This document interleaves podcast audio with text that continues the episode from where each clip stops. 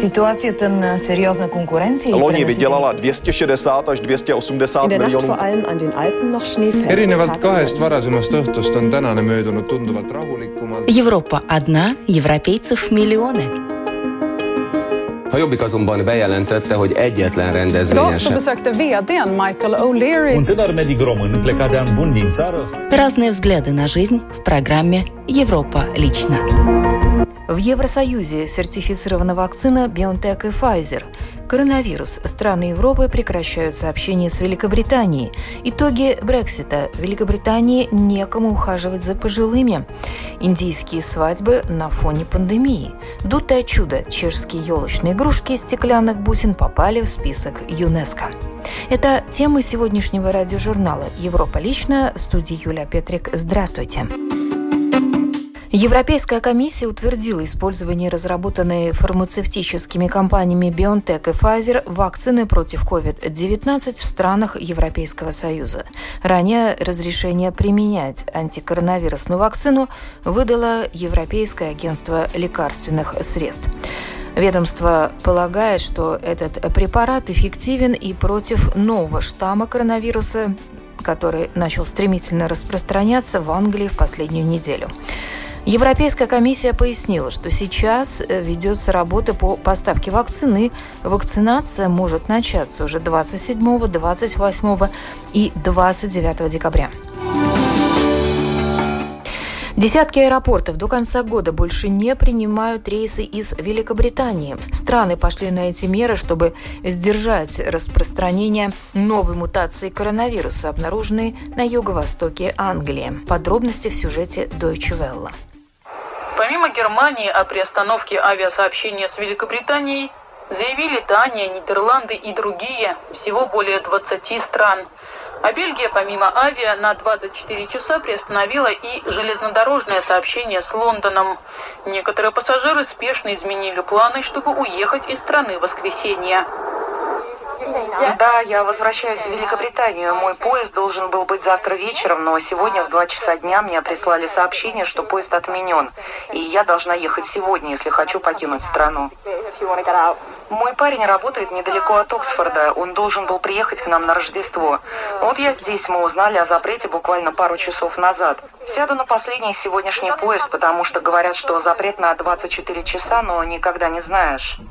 Полностью транспортное сообщение с Великобританией на 48 часов остановила Франция. Новую мутацию коронавируса обнаружили на юго-востоке Англии еще осенью. Информацию передали властям Великобритании в начале октября. Первый случай заражения выявили в графстве Кент, но затем новый штамм быстро распространился и в других частях Англии. С тех пор правительство постоянно информировали о новой мутации, ее особенностях и распространении, которое становилось все очевиднее. Но обычно вирусу нужно некоторое время, чтобы новый штамм стал доминантом среди населения. И буквально несколько недель назад стало ясно, что 6 из 10 новых заражений коронавирусом относятся к новому штамму. И тогда он привлек к себе внимание, и меры начали ужесточать. Британское правительство в срочном порядке объявило в столице и на юго-востоке страны жесткий локдаун, начиная с 20 декабря. Въезд и выезд из этих зон будет запрещен. Отменены были в том числе и обещанные ранее рождественские послабления. Лондонцы со смешанными чувствами встретили новые ограничения. Если бы в локдауне не было необходимости, не думаю, что его ввели бы, поверьте мне. А что было делать? Больница забита людьми с коронавирусом. Он реален. И да, мне не нравится такое положение дел. Я просто ненавижу все это. Но что было делать? Только таким путем мы справимся с пандемией, думаю.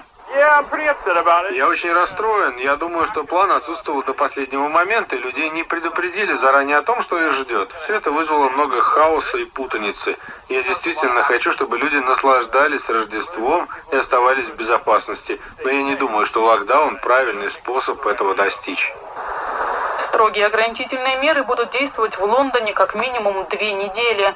Это позволит сдержать темпы распространения новой мутации и даст ученым возможность больше о ней узнать. Когда мы выявляем новый штамм, нас прежде всего интересуют три вопроса. Во-первых, быстрее ли он распространяется? Во-вторых, степень его летальности, вызывает ли штамм более тяжелое течение болезни? И в-третьих, эффективны ли против него текущие вакцины? Что касается первого вопроса, мы определенно знаем, что новый штамм на 70% заразнее обычного штамма коронавируса. Но как он влияет на течение болезни и эффективны ли против него существующие вакцины? Это то, чего мы, честно говоря, пока не знаем точно. Я думаю, в течение нескольких недель у нас будет более полная информация. Между тем, новый штамм коронавируса уже был обнаружен в Италии у пары, недавно вернувшейся из Великобритании. Сейчас инфицированные находятся на изоляции в одном из госпиталей Рима. Их родные и контактные персоны также отправлены в карантин. Ранее новую мутацию вируса, аналогичную британской, обнаружили в Дании, Нидерландах, Австралии и ЮАР. В британских домах престарелых и клиниках бороться с ковидом помогали тысячи медиков и сиделок со всего Европейского Союза. Но с Брекситом большинству из них пришлось вернуться домой. Как сейчас дела обстоят с уходом за пожилыми людьми в Великобритании в сюжете Deutsche Welle. Даже несмотря на слишком частый дождь, Луиджи Ди Анофрио Лондон очень полюбился. Лондон – это место, где можно действительно стать своим. Люди приезжают со всего мира, но живут все вместе, и это потрясающе. Он проработал медбратом на юге Лондона 6 лет, а сейчас заведует отделением. Но теперь возвращается в Северную Италию к своей семье. После Брексита, как гражданин ЕС, он чувствует себя забытым властями и говорит, что его вклад в борьбу с коронавирусом остался незамеченным. Наш голос не был услышан, про нас как будто забыли, даже в течение последнего года. Мы всячески поддерживали Великобританию, но этого никто не оценил.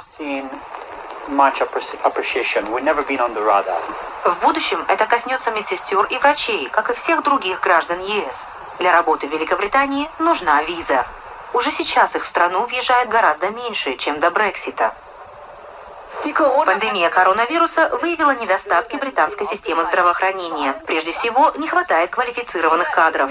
Если врач или медсестра из ЕС возвращаются к себе на родину, то возникает брешь, которую заполнить неким, будь то больничное отделение или дом престарелых. Радж Сигал управляет несколькими домами престарелых на востоке Англии, в Норфолке. На встречах с коллегами речь часто заходит о нехватке рабочих рук. После Брексита найти квалифицированных специалистов стало почти невозможно. У нас было 120 сотрудников, а теперь в штате всего 98. Остальные набраны из агентств. Прежде у нас было 20 с лишним граждан Евросоюза, а теперь всего одна. Мария Кастейра из Португалии – последняя оставшаяся сотрудница из Евросоюза. Работа тяжелая, сверхурочных много, оплатят мало. Если иностранцы не могут приехать из-за Брексита, то как же быть? Страна осталась без сиделок. Кто позаботится о пожилых людях? Старики, за которыми ухаживает Мария, теперь для нее как родные. Несмотря на Брексит, она хотела бы остаться в Великобритании. Но большинство ее друзей уже вернулись на родину. Свадебные церемонии в Индии – это целая индустрия с оборотом в миллиарды евро, но из-за пандемии многие свадьбы пришлось отменить или отложить. Во времена изоляции невозможно проводить грандиозные мероприятия, которые обычно в этой стране длятся по несколько дней. Обычно это время года в Индии самый свадебный сезон. Пары, которые ожидали благоприятных дней и прохладной погоды, сочетаются браком. Но в этом году все иначе. Сейчас в Индии ежедневно регистрируется более 35 тысяч новых случаев коронавируса. В то время как большинство ограничительных мер ослабили, ограничения на большие собрания людей продолжают действовать, и это сильно бьет по свадебному бизнесу в Индии. Для большинства индийских семей свадьба – это вопрос престижа. Обычно на них приглашают сотни, а порой и тысячи гостей.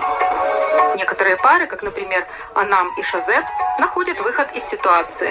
Когда пандемия коронавируса в Дели была на пике, они перенесли свою регистрацию брака в штат Гоа. Теперь для празднования с гостями они выбрали это место под открытым небом в пригороде Дели. Дели. Территория рассчитана на тысячу человек, но пригласили 300 из-за правил соблюдения дистанции.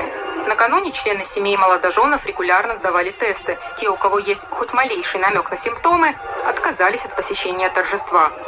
Хотя масштабность свадьбы и сильно урезана, для пары крайне важно сохранить все необходимые составляющие церемонии. На это потребовалось время, но нам все же удалось сделать мероприятие более грандиозным. Церемония бракосочетания была в более узком кругу, да, но мы не хотели преуменьшать ее значение и думаю, мы с этим справились. Я надеюсь, это так. Гостям судить. А нам и Шазеп, возможно, и удалось осуществить свадьбу своей мечты в условиях пандемии. Но многим другим парам повезло куда меньше. То, что свадьбы стали более скромными, сильно повлияло на бизнес в сфере свадебных услуг. Это заметно, например, здесь, Чанди Чоук, крупный рынок в старом городе Дели. Здесь обычно закупаются для свадеб, но владельцы магазинов говорят, что третья волна, которая началась в Дели в ноябре, заставила многих покупателей остаться дома. Хари Ом работает в магазинах свадебной одежды уже два десятилетия. Он говорит, что даже рецессия не так сильно ударила по свадебному бизнесу, как коронавирус. После первого локдауна пошла цепная реакция. Хариом не смог распродать свой прежний ассортимент, а теперь покупателям не нравится устаревший прошлогодний дизайн свадебной одежды. По его наблюдениям, гости перестали покупать и новую одежду для менее масштабных свадеб. Зачем нужно наряжаться для торжеств, в которых примут участие только 50 человек? Даже невесты не в таком восторге и говорят, что для маленьких торжеств они хотят обойтись чем-то недорогим. Сейчас, по мнению клиентов, свадьбы уже не те. Вокруг свадьбы должно быть какое-то возбуждение. Не чувствую ничего подобного при подготовке к моей свадьбе. Мы не можем нормально праздновать в условиях ограничений, ведь даже если мы позовем самых близких родственников, то получится по 50 человек с каждой стороны, а это уже 100 человек. Но пока для одних карантинные меры – это сплошное разочарование, для Анам и Шазеба свадьба, да еще в нынешних условиях, это особое событие в их жизни. Мы познакомились во время локдауна, что само по себе делает нашу историю особенной. Сложно, это да, но думаю, что все красивые вещи сложные. По-семейному, камерно, но в то же время и с размахом. Редкая комбинация для индийской свадьбы, которая явно удалась, несмотря на все препоны. Чехия получила великолепный подарок к Рождеству. Изготовление елочных игрушек из стеклянных бусин признано культурным наследием человечества. ЮНЕСКО приняло решение внести это чешское ремесло в свой престижный список. При ручном изготовлении елочных игрушек из выдувных стеклянных бусин используются посеребренные, окрашенные и декорированные вручную бусины. Традиционное ремесло, считающееся ключевым элементом культуры регионов Карканоши и Израиля, Озерских гор в Северной Чехии передается из поколения в поколение. Создание подобных рождественских украшений фигурирует в народных сказках о Краконоше, легендарном правителе гор, сообщает ЮНЕСКО. Изготовление стеклянных бусин для рождественских украшений стало седьмой чешской традицией в списке нематериального культурного наследия. В престижный реестр чешские бусины попали со второй попытки – Два года назад Межправительственный комитет ЮНЕСКО отклонил предложение, однако заявка была скорректирована и в итоге прошла. Среди чешских представителей список уже украшает Кладрубский конезавод, маскарад Глинской масленицы и другие традиции. А чтобы узнать больше о ремесле выдувания бусин, следует отправиться в крошечный поселок Поникла, притаившийся в горах Карканоши, которые еще называют Исполинскими горами. Там семейная мастерская «Раутис» остается единственным местом на Земле, где этим старинным способом делают стеклянные бусины. Нанизанные на нить, они превращаются в сверкающие елочные игрушки.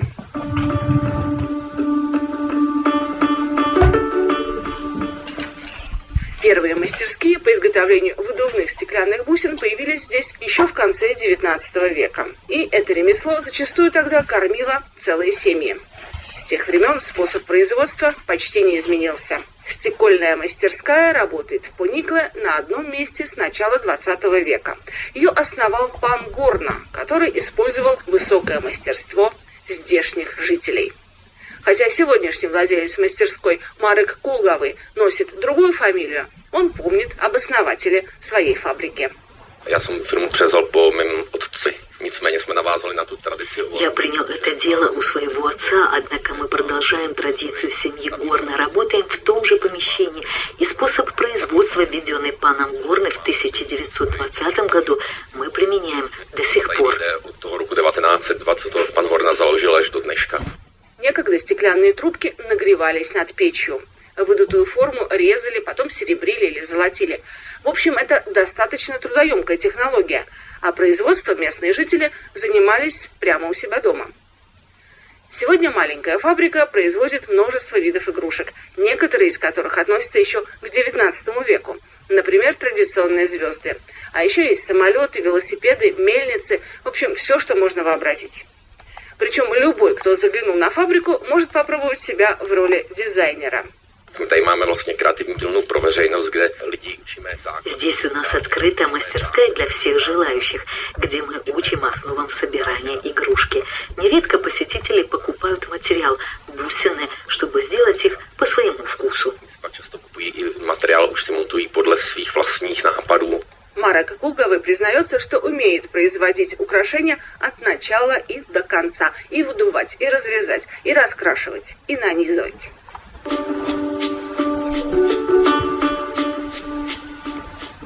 Бусы в этом году вообще пользуются благосклонностью ЮНЕСКО. Искусство стеклянных бусин Франции и Италии, например, тоже попало в реестр. А еще список нематериального культурного наследия человечества пополнили верблюжьи бега, финская сауна, североафриканское блюдо кускус, китайское боевое искусство тайци цюань, пантун, рифмованная форма малайского стиха и многие другие традиции. Туда вошли также такие необычные явления, как, например, трехдневное паломничество в монастырь святого апостола Фадея на северо-западе Ирана. И на этом программа «Европа лично» сегодня подошла к своему завершению. В передаче были использованы материалы медиахолдинга Deutsche Welle и Радио Прага International.